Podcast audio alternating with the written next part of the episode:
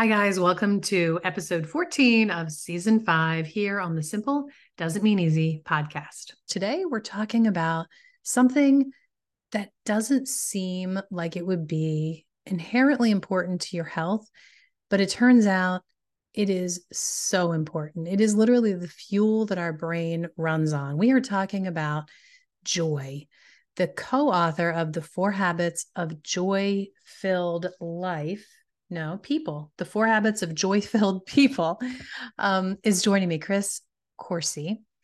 And I loved this conversation. I have read through the book, and yet he still enlightened me on some things I somehow missed or aren't there.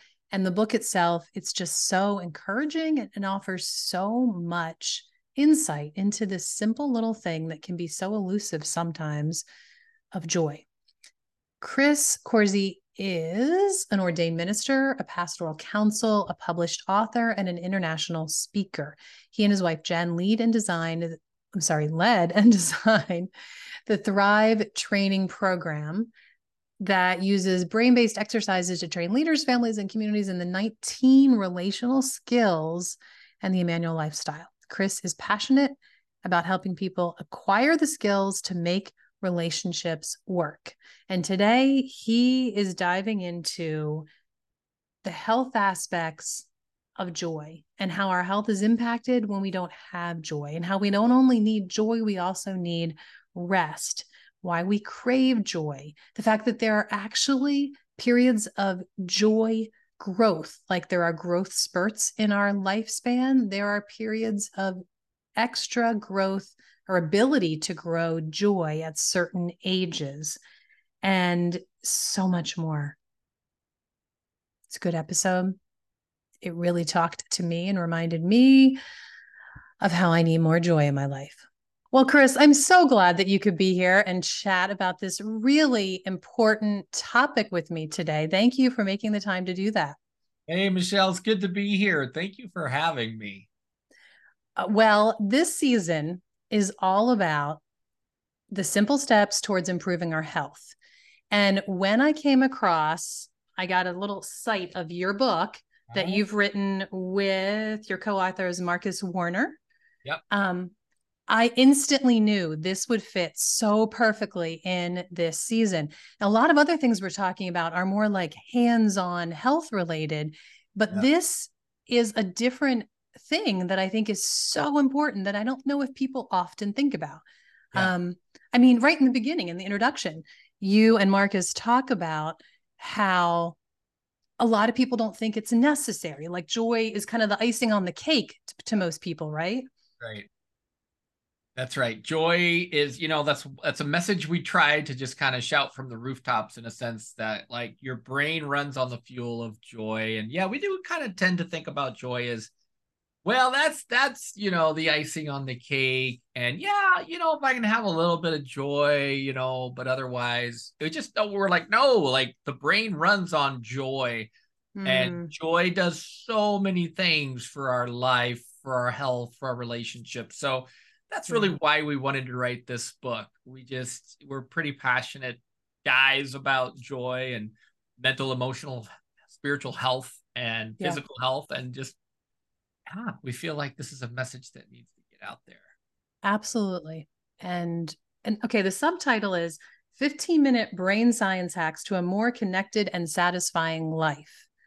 What is that all about? You're promising a lot there. Tell me what that yeah, means. Yeah, I know it is. It is. And, and we kind of live in this world like a fast food world. And mm-hmm. and this is a little bit different than that. So the point with the 15 minute brain science hacks is really that a little bit of joy goes a long way. And so even you know finding families and people that even just can can dedicate devote 15 minutes a day to actually doing something purposeful to train your brain train your nervous system to grow some joy. A little bit goes a long way. And one of the reasons for this is because joy is contagious and so hmm. when you start, you know, doing something that sparks some joy, what happens is next thing you know, other people are smiling, you're smiling, and you're noticing, wow, I'm really glad we did this. And so in the mm-hmm. book, there's exercises that uh, we created to really help people practically do something to build some joy. And I can remember years ago, my wife and I were practicing some of the variations of these exercises that's in the book. And um, the we took a month and we just we did 10, 15 minutes a day, you know, doing some joy exercises. And that month, Michelle, was probably the best month in our marriage. And wow. when we were doing this, we're like, why don't we do this all the time? Like, they're so simple. The exercises mm. are so practical. Mm. They're almost too easy, you know, and people just look at the exercises. They're like, really? Like, there's only four steps and, you know, 10, 15 minutes. Like, just try it, you know, because you can read about joy, talk about joy, think about joy, but ultimately you have to do something to practice joy, just like learning a musical instrument or learning a new yes. sport or a new language. We just we need some practice. And so the yeah. the 15 minute exercises are just it's a chance for people to interact experientially, practice some joy, connect and yeah, and just notice what happens. I always tell people the proof is in the pudding. Like don't take my word for it. Like try it.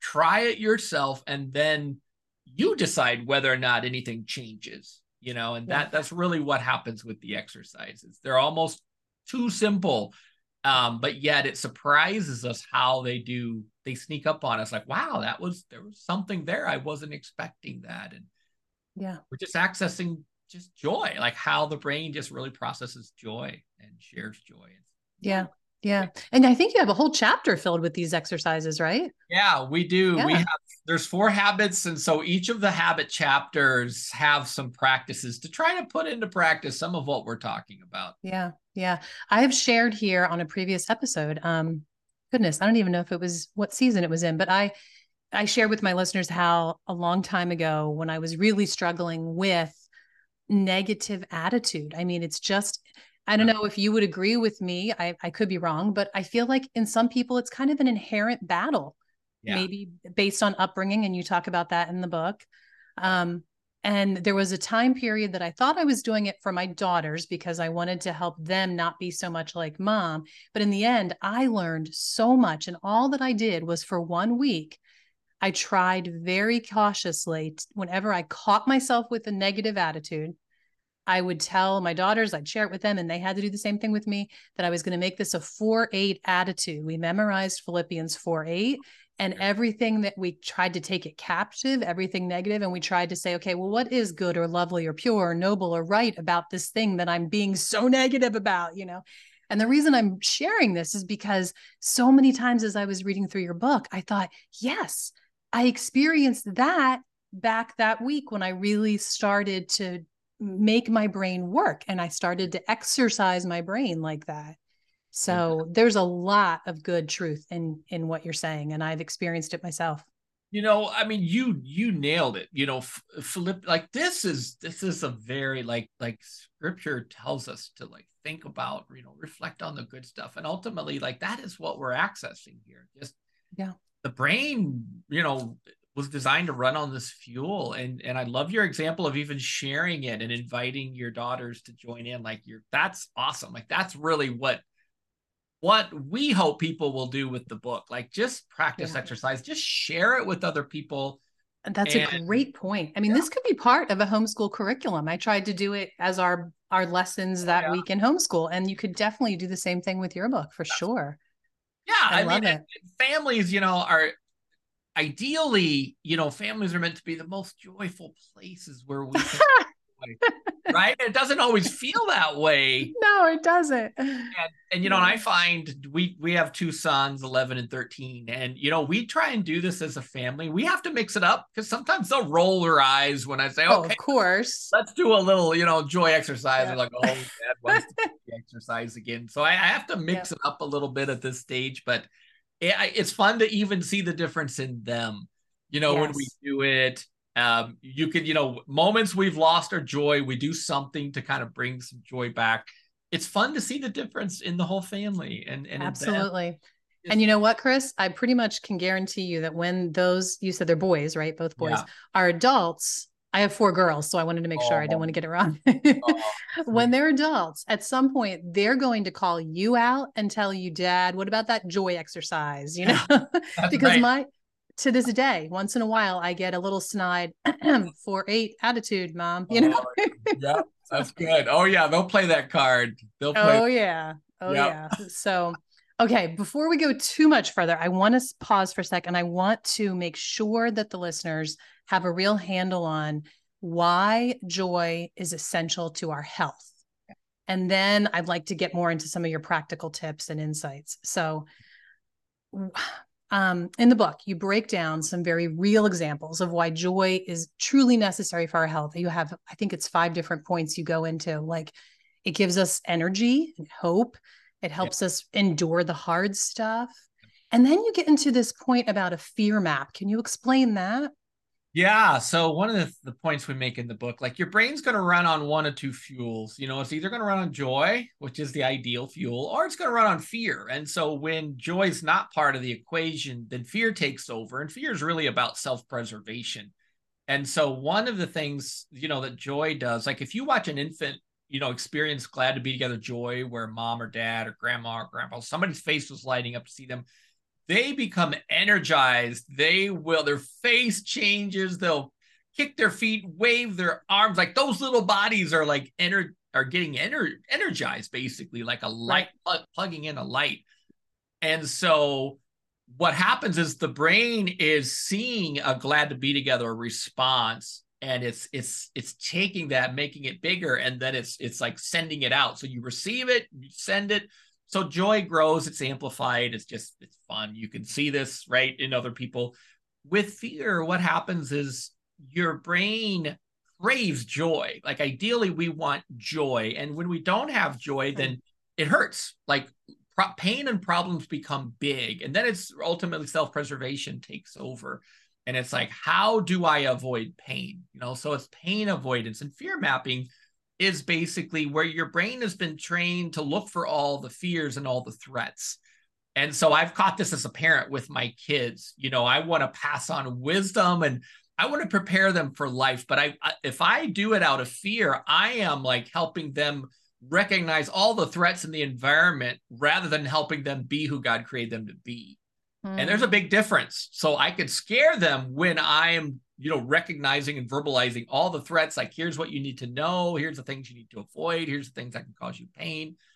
And there's wisdom to that, don't get me wrong, but it's like how do you how do we be the people that we're designed to be where we're equipped to stay ourselves even when things get hard, hmm. even when there's challenges and there's conflicts and there's just hard stuff that happens. Like how do I stay my relational self? And so fear is you know self-preservation what do i need to be worried about here? What you know what's going to hurt me? And they've done studies with with children who whose brains are fear mapped. So if they're in a, a classroom for example in a learning environment a fear map child will notice the bee in the window. And instead of listening to the teacher and taking in what the teacher is trying to teach the the student they will watch the bee. And all their energy and their attention is mm. on the bee. And so they're not getting any new information because their brain is, is identified a threat. Or maybe there's a bully in, in the group and they, they're keeping an eye on the bully. So fear, you know, diminishes our joy. Fear just it commands our re, our attention and our resources. Mm. And so the good thing about joy is we we can learn what do I pay attention to here? And my brain's learning how do I stay me? So I could still be aware of the threats, but it doesn't control me.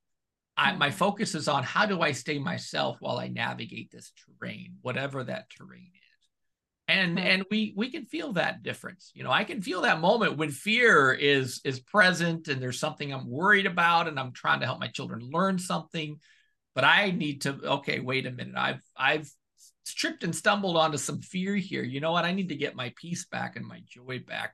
I don't want to just scare my kids. I want to actually equip them to be the children that God created them to be. Yeah. Relationally, you know, relational, joyful, peaceful. Yeah.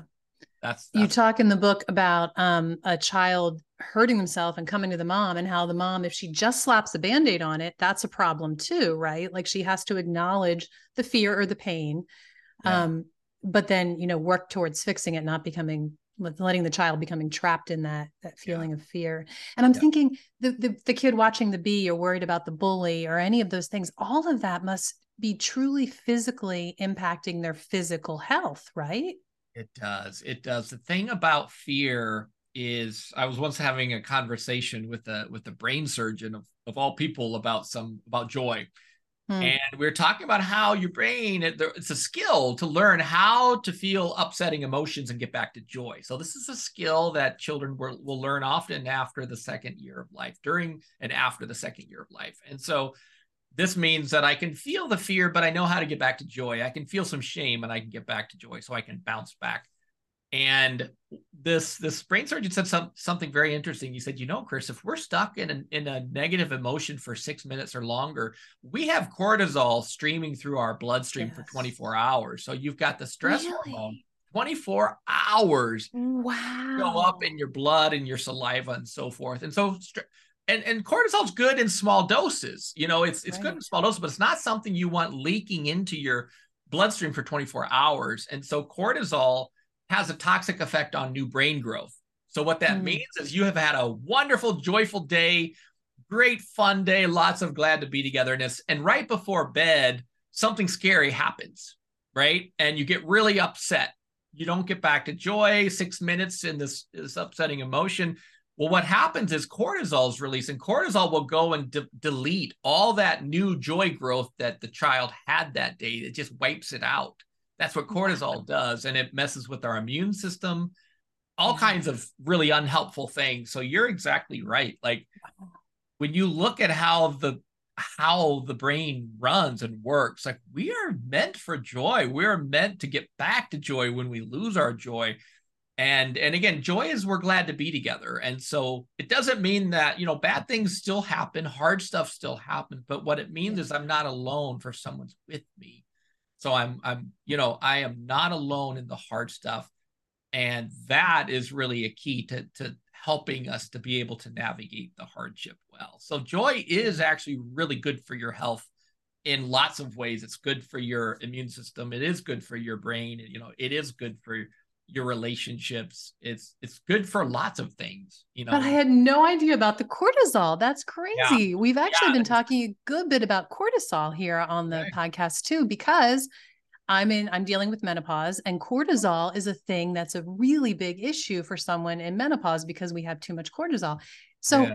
man, if I'm upset and anxious about life, and yeah. I'm in menopause stage, my cortisol is probably even worse. Yeah. I had no idea. Yeah. And, and, so little things like appreciation, we call appreciation package joy. So appreciation is a skill when I remember joyful times, you know, so when you take, uh, you know, a few minutes to remember times of joy, to share times of joy as a family, to reflect on times of joy from your week, from your day, from your month so just, you know, just the act of being able to remember it, feel it, and share it, what that does is that really helps your nervous system stay in your sweet spot. So it helps mm. to, you know, there's good chemicals that flow with joy, like endorphins and oxytocin when we share it. And and so yeah, so you could almost like see it as counteracting cortisol when you're when you're accessing and activating joy files and feeling it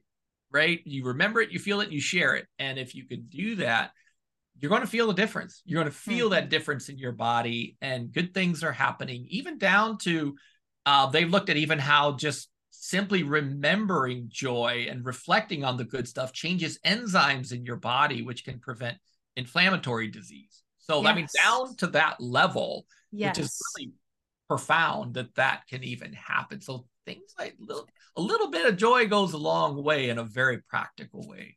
Yes. And you know what? I am like one of those really weird people that actually sometimes reads the little footnotes to the oh, chapters.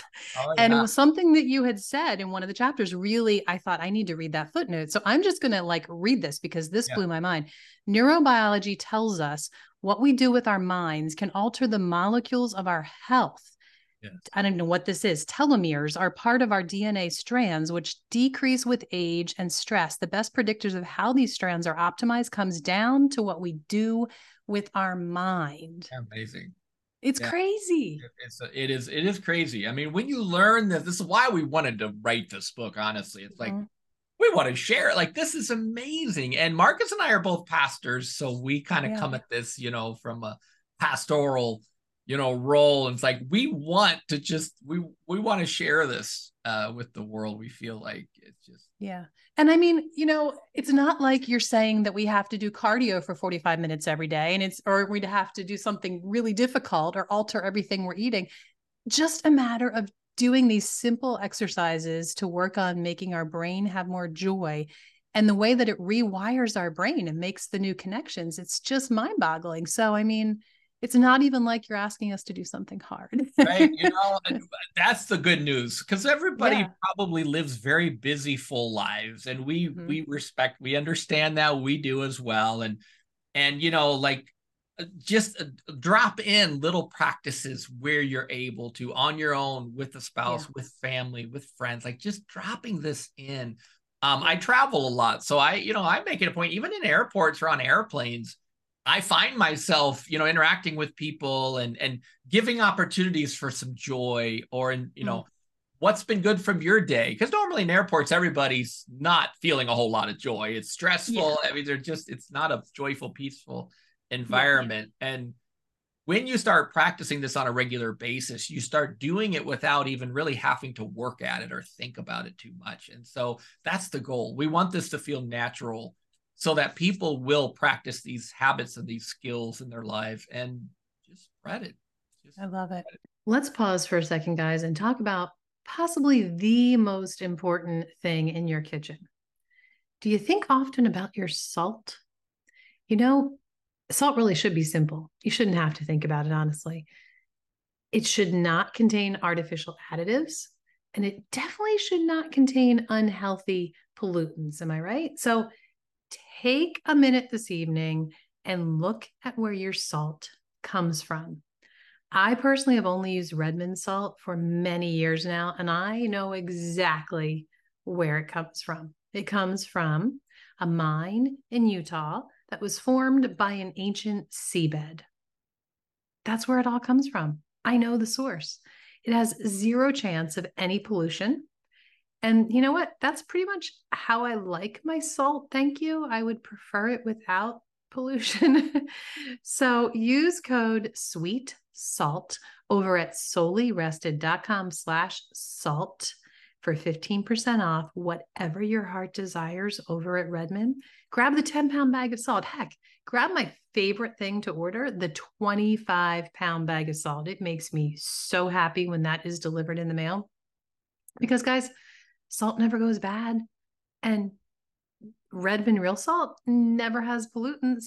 And it is loaded with more than 60 trace minerals. So go check it out. Soulyrested.com slash salt. And I even link to my absolute favorite things to grab whenever I'm ordering from Redmond at that link, soulyrested.com slash salt and use code sweet salt. And guys, extra bonus great news if you're ordering $30 or more, shipping's even free. So you're getting your 60 extra trace minerals and you're not even paying shipping for it. If you're ordering $30 or more, go check out soulyrested.com slash salt and use code sweet salt. Oh, there's one other point about health that you had mentioned in the book that it actually, when we practice joy, it actually helps us avoid addictions. Yes. Right? Yes, that's right. And that's a big one. That's a real big one. So, what addictions are, it's kind of pseudo joy. So, joy, high energy joy and low energy rest are, are two sides of the same coin. And so, what helps us grow joy is when we can quiet together. And I and I often will tell like like parents like when when you have a newborn in about two three months is when the the equipment is forming in the brain to start really amplifying joy. And so what happens in infants? Really? Yeah. So two so, or three months old. Okay. Yeah. They start to see clearly. And what happens is they can now amplify joy because they can see clearly and the right hemisphere to right hemisphere starts interacting. So what this looks like is mm-hmm. infants will um, start, you know, they will see a joyful face and respond.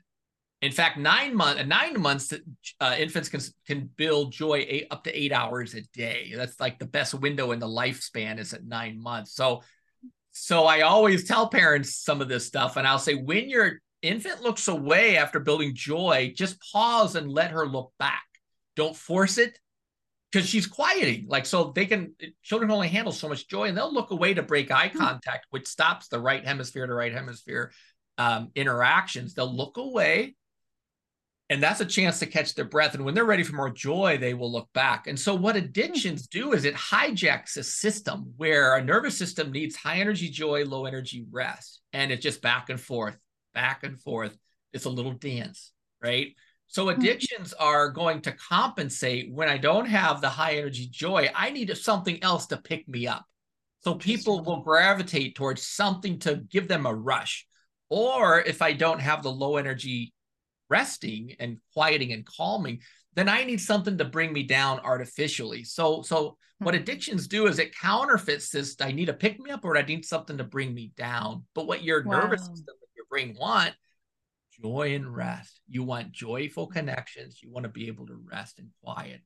And remove one of those ingredients, and it's going to be a lopsided teeter totter, and it's not going to go well. So we need we kind of need both and that's where addictions come in. Like hey i need something to just pick me up. I need a rush. I need yeah. you know i'm feeling lonely. I need something to make me feel better. Well really what we need is connection and, and joy and rest. Wow. but we don't always get that. And, and as children we don't always get those ingredients. So we're you know we will we will gravitate toward that sugar that drink that something uh, to try to make us feel better. And in studies with mice on, um, they'll drink sugar water, right? They have the choice between sugar water and regular water. Mice will choose obviously the sugar water because they like it, but they they drink it to the point it starts to kill them, and they can no longer taste the wa- sugar water anymore. You know what? They keep drinking it because of the remember. They remember how good it tasted, so they keep drinking the sugar water until it kills them but they can't eat even when they can't taste the sugar water anymore they will keep drinking it because they remember how good it was. And that's a really powerful wow. picture of addictions. Like, you're not I'm, kidding. You know, I'm going after something that's going to make me feel better. And then I remember it and now I'm hooked. Yeah. It's doing nothing for me. It's only hurting me, but I'm still going to keep taking it in. Wow. Yeah, it's pretty sobering, really. You start to now. Did you say that it's nine months was our ideal time yeah. in our whole lifespan? Yeah, nine to, months to build joy best window where your brain wants to build lots and lots of joy. And now we have joy peak moments of growth. So it's like nine months, two and a half years, five years, seven years, nine years, 11, 13. So you have these peak growths, but nine months is the best, best window. So we always tell families and parents like, try to protect that ninth month and do everything you can to, to build lots of joy with your little one because the joy is just going to blossom during that window. Wow, I've never heard that. So there's actually growth spurts of joy. Yeah. Yep, where I'm the most receptive uh to to growing joy and letting it change me the the deepest during these windows. And we normally know the 13, 15 um so, you know joy growth because that's usually when we have our eye on somebody there's, there's somebody we might have a crush on oh, or there's oh, someone right. that's during a joy growth when we start to oh I, you know i got ah. a little crush on ah. someone over here uh-huh. it's like your your brain is going through a growth spurt for joy and hmm. yeah so it's helpful to know there are windows where it's helpful to learn some of these relational skills it's easier it's better there's other windows where you can learn language better, right? Especially those are some of the earlier years. You can actually mm-hmm. learn languages faster and you can pick up sounds that you won't be able to do later in life. So, like, we have these windows in the brain where it's helpful to understand the ideal windows. But thankfully, we also have brain plasticity, which means maybe I didn't have the joy that I needed or the rest that I needed or those skills that I needed growing up the good news is I can still learn them later. So even now, you know, I'm in my 40s. Thankfully, I could still learn some of those skills that my family maybe they didn't have. Mm-hmm. So it's so it's there's so there's tension. So there's there's there are windows. It helps to know there are ideal windows, kind of like a farmer has an ideal window when to plant, when to when yep, to plant, yep. right? Um, there's also, thankfully, your brain is able to learn new skills later in life. Yes. But and I that's what your book is all about, honestly. I mean, it. you're teaching us how to do that. Yeah. Um, and I love this idea. I'm glad that you mentioned that teens are also going through joy spurts because that I think can help a parent dealing with the teen years sometimes to think, oh, yeah. I want to keep pushing the joy as much as I can. And you know, I always I on the on the hard days dealing with teens, I would always tell myself to fall back on relationship more so than discipline, you know, and yes, and right. I think that helps with the joy too. yeah, it does. You're spot on. You're mm. exactly mm. right. And you know, there's so many changes happening in, in the teenage brain. And, and one of the byproducts of the hormones and, and all the changes in the teenage brain is it gets hard to quiet. So the teenage uh-huh. brain, it, it it doesn't easily calm down and, and coast to quiet like I used to maybe in, you know, in another time in other other years. So it is helpful to just give lots of grace and to focus on the relationship. Like you're exactly right. That's mm. that's gold. So that also makes sense why that's the only time that they seem to want to talk was at midnight or later at yeah. night. yeah, yep, that's it. So Late night. I lost a lot of sleep, but that's that. The talking was more important. For you, well, you you okay. got it right. You got it right. So, can you give us an overview of the four habits that bring us this joy filled life? You have this nice description. You refer to it as cas- casa. Yeah. I'm probably, yeah. I'm not good at that. Got it. It's, it's, um, it's, casa. And, you know, the it, casa is, is Spanish for house. And so, yeah. when the book, we use kind of the image of a house, you can have a joy house or a fear house in your internal world. And so the four habits would be calming. The C in Casa is just calming, how to be able to quiet myself, quiet my mind and my body. The A is appreciating. And so how to find joy in everyday life, how to, you know, reflect on the times of joy, remember the joy. And then the S is storytelling. So here we're sharing our joy. We're we're you know sharing the joy with others and uh, through stories, which is a very you know good practice to do. And then the A is just attacking toxic thoughts. So sometimes there's thoughts that rob our joy and being able to just notice when we start to, you know, lose our joy because our thought life is starting to slip. Maybe I'm focused on worries. I'm focused on what I'm angry about. I'm, uh, you know, whatever. I'm losing my joy in my thought life and then just being able to pay attention to that and catch that. So it's calming, appreciating, storytelling, and attack attacking toxic I love it. And you go into a lot of detail on all four of those topics. I like that you said appreciation is about giving yourself permission to enjoy the little things in life amidst the junk. And that's really what this whole podcast is talking about often. So that was yeah, a great way. What you're doing. Yeah. I, oh. just love what you're doing. I think you're you're just you're doing amazing things to grow joy and be able to have satisfaction. So oh, yeah. Oh, well, thank you. I I really hope so. And if I am, it's only because I myself am battling. It's a nonstop battle for me to keep yeah. focusing on the joy. So I hope I hope so. Yeah. Um and and your co-author gave a really I thought a great description. I have never had a panic attack, but he gave a really great description of how he worked through yeah. a over a year of horrible panic attacks daily and and then he describes how these four habits that you just went through are really what brought him back to like a normal life a joy-filled life yeah that's right and i can remember many times he would call or reach out and say hey you know i'm really having a hard time like what can i do and would just walk him through you know some mm-hmm. of these practices that are in the book and just really yeah. help him be able to quiet calm be able to practice some appreciation and storytelling and and noticing and attacking those those toxic thoughts. And it was neat because it going into it when you struggle with fear and panic attacks like it's so big it's so loud it's so scary. Like yeah. trying to do anything else just feels so minor by comparison to just that battle. Mm. and so he went into it like i don't know if i buy the stuff that chris is selling here. I don't know if this is really going to help um, but he would do it. He would practice this stuff, and it, he would start to notice, oh, I haven't, I haven't had the reactions today that I've been having. Like, oh, I made it through this day with mm. fewer, you know, fear moments, and like he would just start to see mm. over time how you know joy was starting to grow in this garden, and the fear, the volume on the fear was was getting turned down a little bit at a time Yeah. And it and it deeply impacted him. So he became a big fan of of a lot of the material we write about because he lived it and he yeah. practiced it. And but in the beginning it was like, why am I doing this? Like this yeah. just feels so strange. I don't think it's going to help. But as he would do it, it, it actually would help. And that's a great point because I was joking earlier about it's not even hard, but I mean, some in some ways that's what makes it hard. That you're like, ah, that's not going to help, yeah, so you totally. you don't even try. Oh yeah, totally. So could you paint a picture for us of what kind of an impact long term this would have on us if we really work at these four steps that you walk through in the book?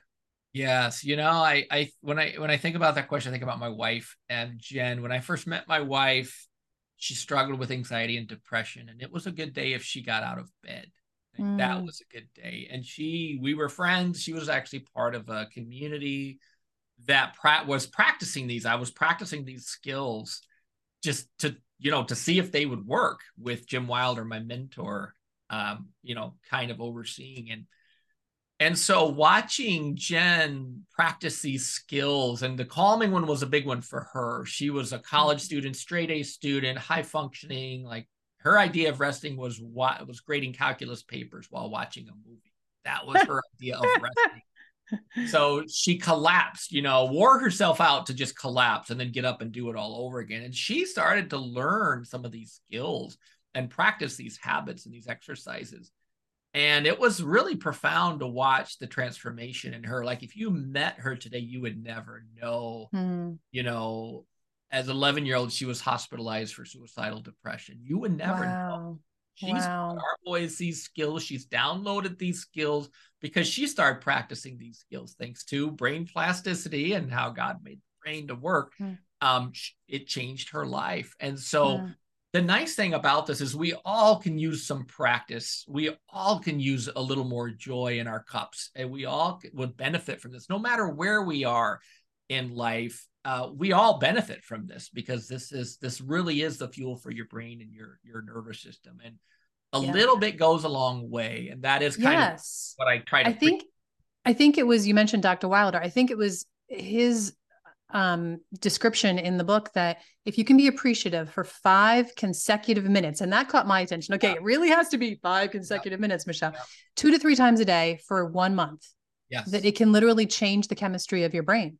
Yeah, it, it basically resets your nervous system to run on joy and peace. So if I do have a lot of fear, mm. anxiety, whatever it might be, like that practice a little bit you know, two to three times a day, five minutes, just trying to make, look at pictures on your phone or whatever it is, photo albums, whatever you can do to try to, you know, remember, feel, and share the good stuff. It, yeah, it, it basically recalibrates your nervous system. It's like setting the temperature in a room at just the right temperature that that's comfortable for you. That's ideal. That's what it does for your nervous system. And mm-hmm. that just spills into and leaks into all areas of life work, play, family, whatever you do, everything's going to be better when joy and peace is a is a major part of it. And it keeps your cortisol levels down too. And it keeps that cortisol down. That's right. We we up we want to do that. We don't want Well, Chris, this is great. I could actually go on and on because there's so much more in the book that we didn't even touch on. So I want to encourage people to check out the book, The Four Habits of Joy-Filled People really i highly recommend it and you've created a free resource too how can people yeah yeah, so Marcus and I put together 28 days to joy. These are 28 day, like five minute exercises, 28 days that people can oh, do. I love it. Yeah, it's really simple, and yet people that are doing it, like, yeah, that was really helpful. So 28 days. Uh, the website is just number four, four habits.org. So just number four habits.org. And Great. yeah, get the 28 days to joy. And yeah, we'll practice. Perfect. Will help. Okay, so Chris, people, where can they find you? Find out more information. Where can they go? Yeah, so my wife and I run a ministry called Thrive Today, and we have a whole website with lots of great videos and resources. It's Thrive Today, all all together. ThriveToday.org is is where people could learn more about what are these relational skills, and then Four Habits, just at number four habits.org, you can find the free free uh, joy resource. Awesome. So the number four, fourhabits.org for the free resource. I am definitely going to go check that out like right now. And thrivetoday.org for all that you and your wife are doing. Very good stuff. I love it. Well, everybody go out and get yourself a copy. And start lowering those cortisol levels. Start remembering and feeling and sharing the joy. Yes. thank, yes. Thank you so much, Chris. Coursey, thank you for taking the time to be with us and thank you for writing this book. Thank you, Michelle. Thank you for what you're doing. Just love what you're doing. Thank you for having me. Okay, guys, I hope that that inspired you. How amazing the brain is, and how we can do such simple things to really improve the quality of joy in our lives and those that we love. Thanks for listening.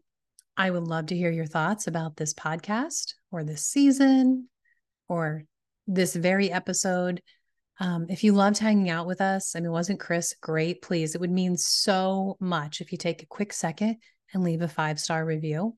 It's the number one way that you can help us encourage more people. And that's the reason that I'm here. If you're not sure how to leave a review, it's simple. Just go over to soulyrested.com slash podcast. And I have outlined the very specific details there for you. So it's super easy. And I will be watching for you review. Thank you so much. And remember, guys, it's easy to forget how blessed we are to live this life. So enjoy the simple, everyday efforts. It's not easy, but it will give you more joy. And it's a good life.